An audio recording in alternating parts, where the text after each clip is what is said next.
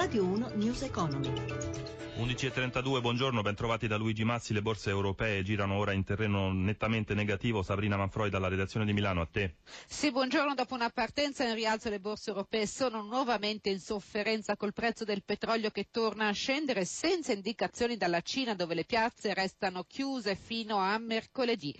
Milano e Londra perdono ora l'1,8%, Francoforte fa peggio, meno 2,6%, Parigi meno 2,2%, raffica di sospensione a Piazza Affari per eccesso di volatilità, tra queste Fiat che perde teoricamente il 7%, Saep meno 17%, Monte dei Paschi è tornato in contrattazione ora e perde il 6%, tra i bancari resiste solo positiva BPM più 0,5% e intanto lo spread si allarga, sale a 135 punti base, il rendimento decennale si porta all'1,60%.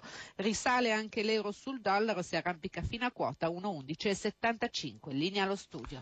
Grazie Manfroi, restiamo in tema di mercati finanziari, un avvio di 2016 pesante per le borse in profondo rosso per oltre la metà delle sedute dall'inizio dell'anno, crolli ripetuti che hanno colpito anche il portafoglio dei miliardari, costringendo la rivista americana di economia e finanza Forbes a stravolgere in parte la sua storica classifica. Sentiamo Anna Trebbi.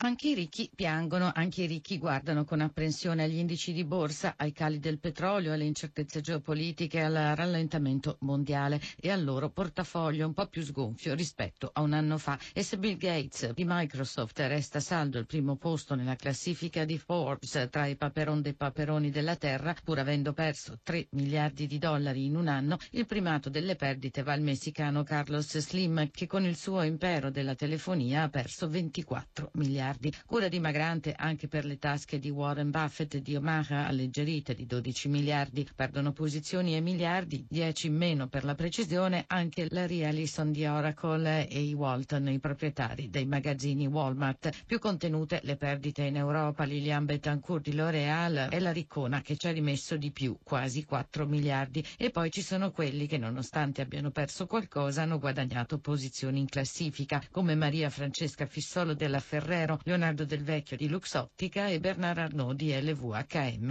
E infine c'è chi, borsa su o borsa giù, diventa sempre più ricco. È il caso di Mark Zuckerberg di Facebook, quasi 15 miliardi in più, Jeff Bezos di Amazon, 13 in più, o il patron di Google, Larry Page, Sergey Brin, 8 miliardi di dollari in più.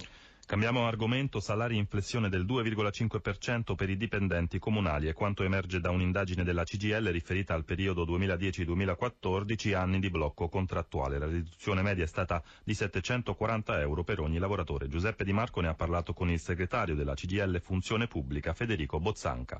Il dato più preoccupante è che a fronte del blocco della contrattazione, che comunque ha posto un tetto alle retribuzioni nell'anno 2010, verifichiamo sulla base dei dati del conto annuale addirittura un arretramento delle retribuzioni medie salariali dei dipendenti comunali e questo in particolar modo è frutto dei forti limiti che ci sono stati sul versante della contrattazione integrativa. Perché dite che i tagli effettivi sugli stipendi hanno superato quello che era stabilito dal decreto di Tremonti del 2010? Il decreto di Tremonti prevedeva una riduzione delle quote di salario accessorio, quindi diciamo del salario dedicato alla contrattazione integrativa proporzionale alla riduzione del numero dei dipendenti. Ma se noi andiamo a vedere i dati, a fronte di una riduzione gravissima, chiaramente degli organici di oltre l'8%, il salario accessorio non è diminuito dell'8%, ma è diminuito di oltre il 15%. Voi temete ulteriori tagli al salario accessorio per le norme contenute nella legge di stabilità? Con l'ultima legge di stabilità, la legge di stabilità del